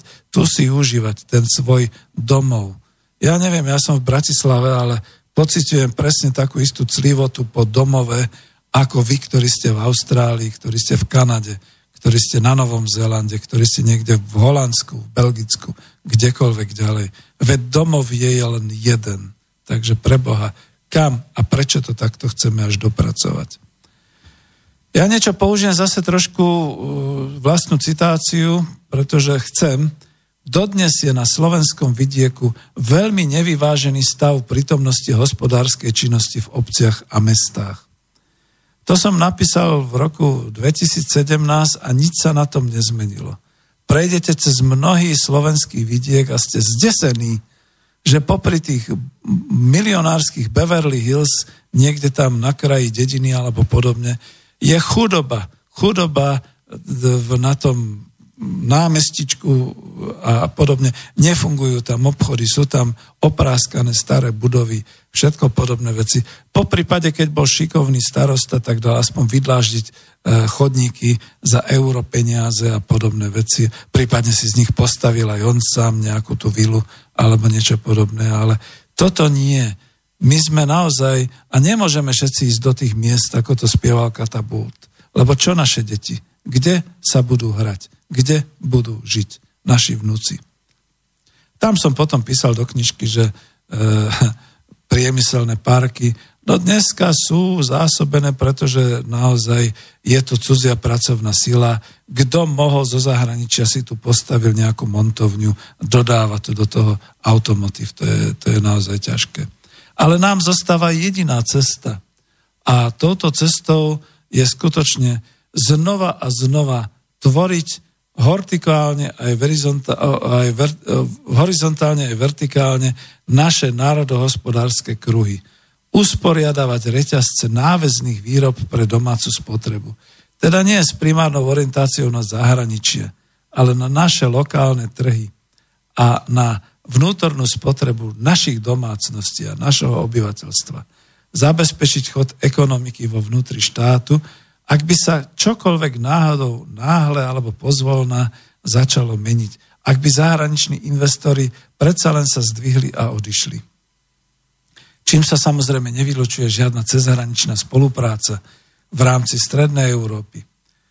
Toto všetko na základe definovanej národohospodárskej stratégie povedzme na 15-20 rokov dopredu, môžu zabezpečovať miestne, obecné podniky, družstva, občianské podniky, alebo štátom zriadované štátne podniky až po národné podniky.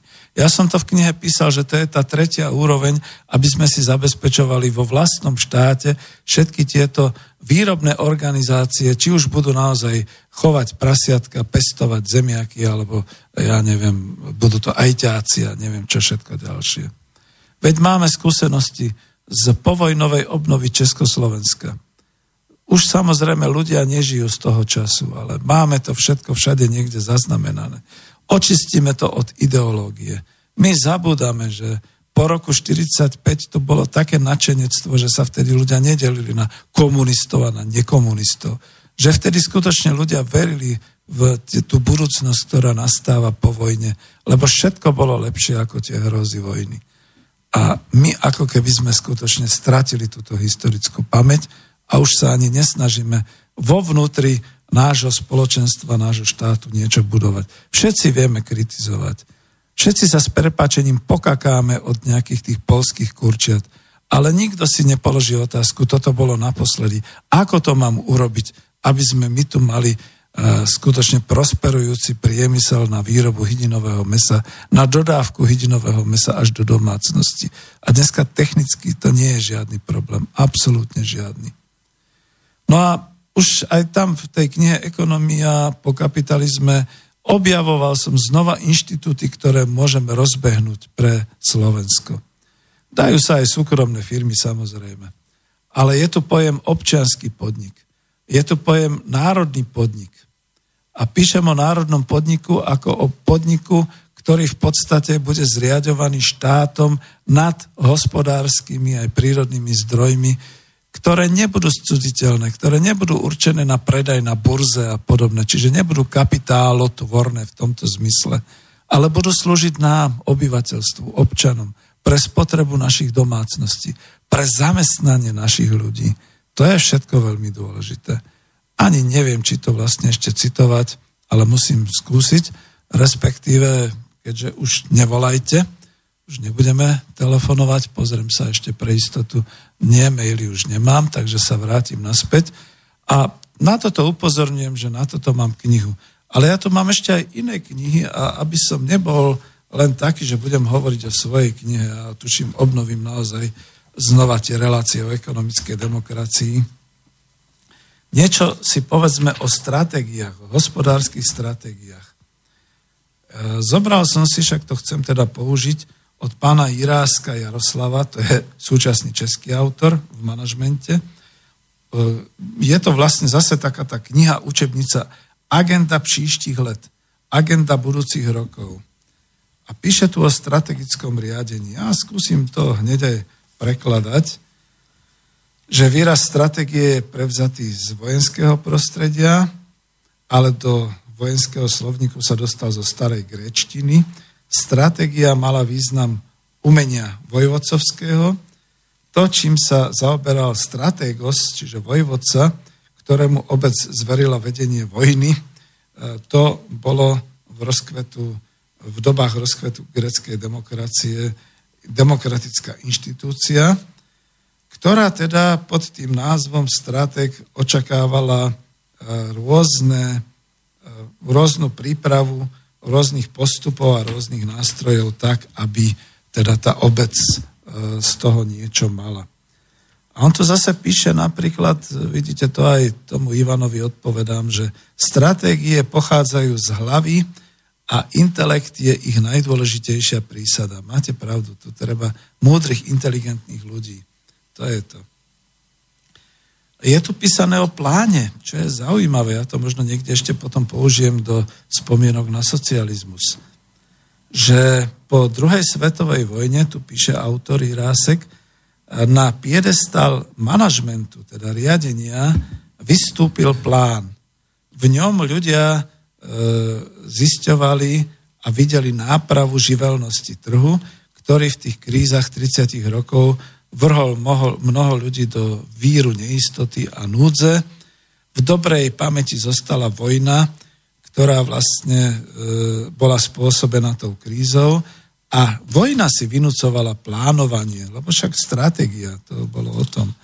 A aj e, vo vojenských úspechoch sa, sa odrazilo plánovanie a stratégia. Plán sa teda stal hlavným prostriedkom stratégie, zvlášť dlhodobejší plán, plán na dlhšiu dobu. Plánovali všetci, aj keď samozrejme nerovnako. Vytvorili sa dve až tri centrá spoločenského plánovania. Bolo plánovanie sovietské, francúzske a trochu vzdialené japonské plánovanie.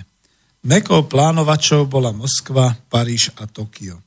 To bolo po vojne, 50. roky. Tam sa chodilo pre radu, odtiaľ sa brali mnohé myšlienky, ako sa odievať do národných kostýmov v úvodzovkách, čiže národné hospodárstvo znova. Amerika viedla diskusiu, koketovala s tým či oným, ale spoločenské plánovanie zamietla. Silné kapitálové skupiny po vojne ovládali svetovú ekonomiku, bezprostredne po vojne na ne pri, pripada, pripadala celá polovica.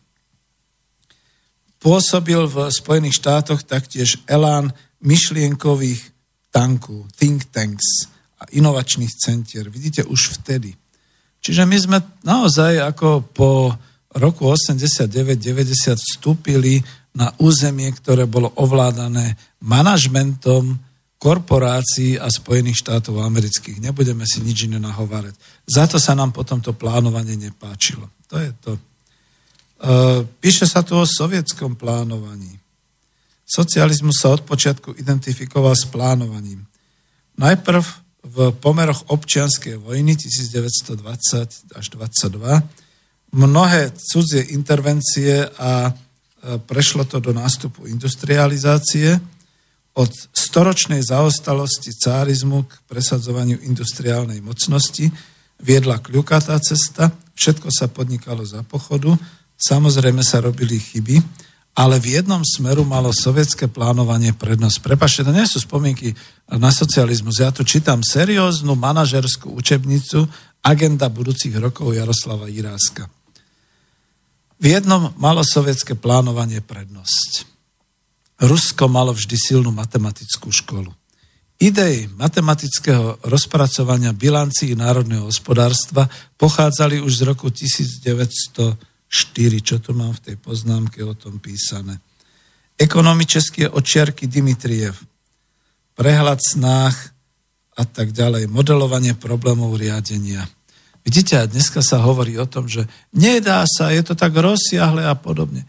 Pri dnešnom stave počítačov a pri dnešnom stave IT technológií, že by sa nedokázali tieto ekonometrické veci presne ako definovať. Ale tam musíte mať aj ten rozum. To nie je to, čo som hovoril, že nejaký kdejaký účtovník a daniar uh, otvorí uh, knihu má dať dal a začne z tých vnútorností rozkladajúcich sa, pretože tie udalosti už prebehli. Viete, účtovníctvo je vždy o minulosti. To nie je o budúcnosti. Účtovníctvo je o tom, že zistuje veci minulé, ktoré sa už stali a iba z nich rozoberá, ako to malo byť, ako to nemalo byť. Prípadne ako z toho vyvodiť nejaké dôsledky. Čiže to je to. Ale toto je iné, toto, toto je plánovanie matematické, to je niečo iné. Veľmi pekne tu píše, e, v počiatkoch socialistickej výstavby bola skupina matematikov ekonómov, ktorá navrhla modelovanie ako základ plánu. Najznámejším z nich bol Leontiev VV, ktorý neskôr emigroval a na Harvardskej univerzite v Cambridge za svoju prácu získal Nobelovú cenu. Z obširnej skupiny sovietských vedcov dostal Nobelovú cenu Kantorovič LV. S notným oneskorením sovietské práce sa stali známe aj v Amerike a spôsobili rozruch. Čo sa píše o tom rozruchu? Význačný odborník na matematicko-ekonomické modelovanie uviedol v roku 72, teda v dobe svetového rozmachu matematicko-ekonomických prác, že ruský písaných diel v tomto odbore bolo už viac než 20 tisíc, najviac na svete. Matematicko-ekonomické práce, ktoré neskôr boli nazývané ako ekonometrické, po nejakú dobu v celom svete predstavovali hlavný prúd zdokonalovania riadenia a v tej dobe socialistické krajiny v teórii nezostávali pozadu. E, Od nástrojom praktického uplatnenia týchto modelov bol počítač. Napríklad sovietský plán štátny plán elektrifikácie Ruska Goelro bol založený na tomto plánovaní. a tak ďalej, a tak ďalej. Nechcem to čítať celé. Francúzske a japonské plánovanie. Vo Francúzsku sa po vojne pustili do plánovania iného typu. Plán bol indikatívny, plán indikatív. Nepredstavoval povinnosť, ukazoval smer, stanovoval priority, kto im vyhovel, mohol očakávať výhody. Plánoviť, plánovači sa stávali značením k obnove a k rozvoju. No a japonská skúsenosť bola podobná.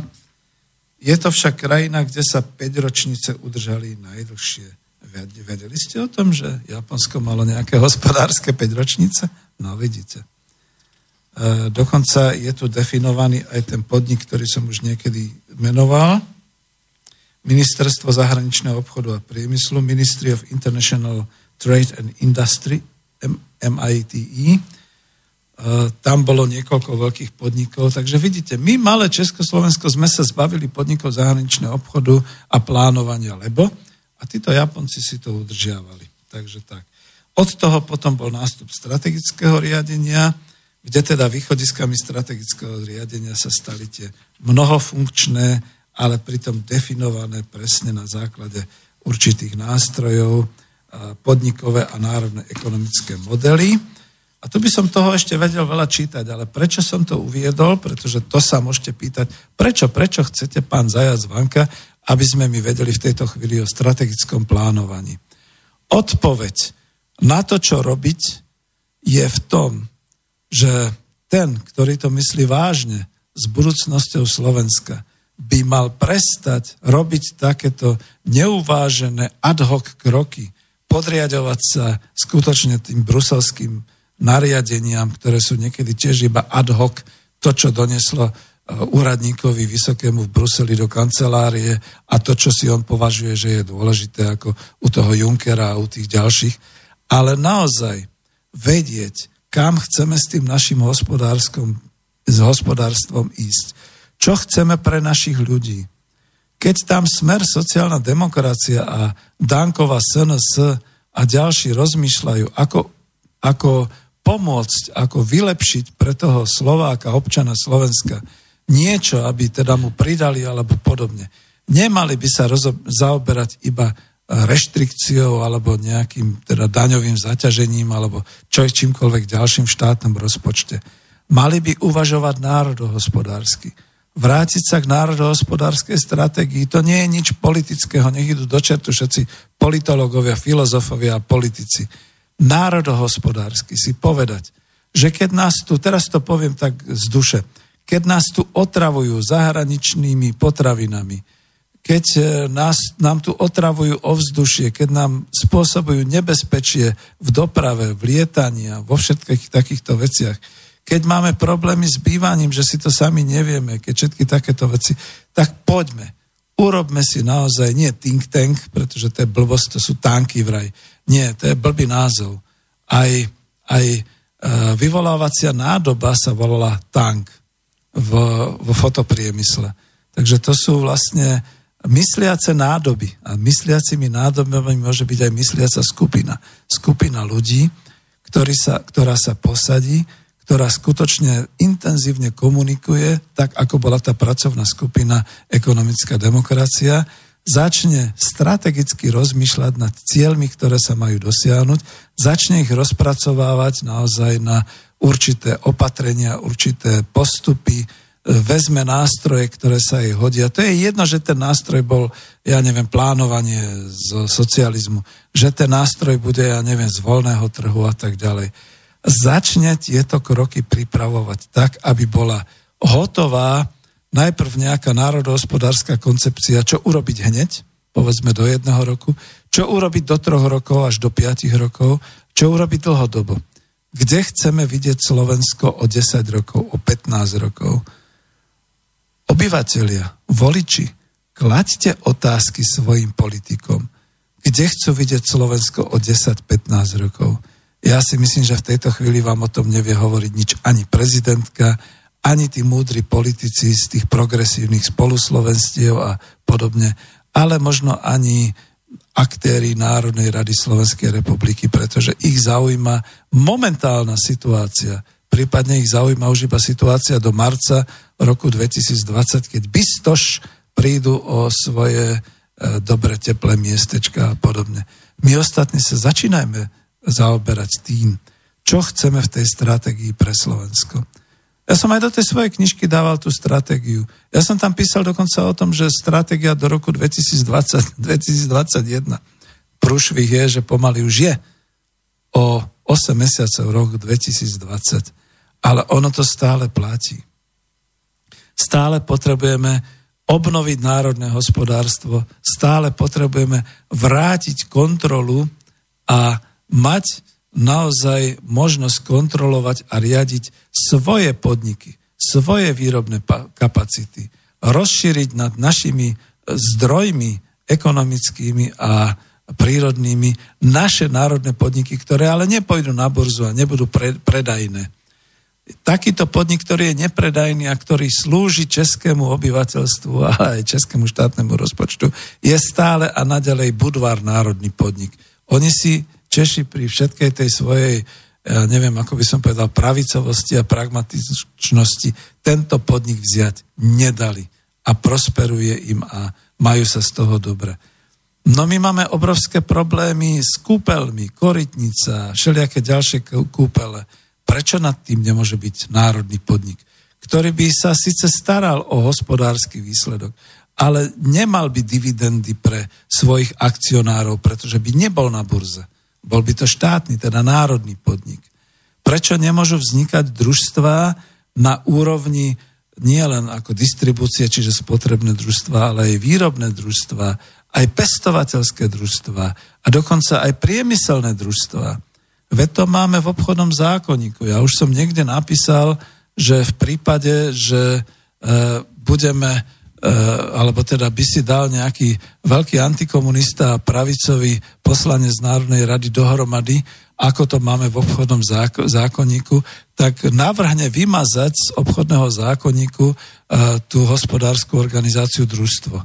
Lebo my pomaly jediní na svete, okrem teda nejakých rozvojových krajín, máme zadefinované družstvo ako e, spoločenstvo výrobcov aj členov.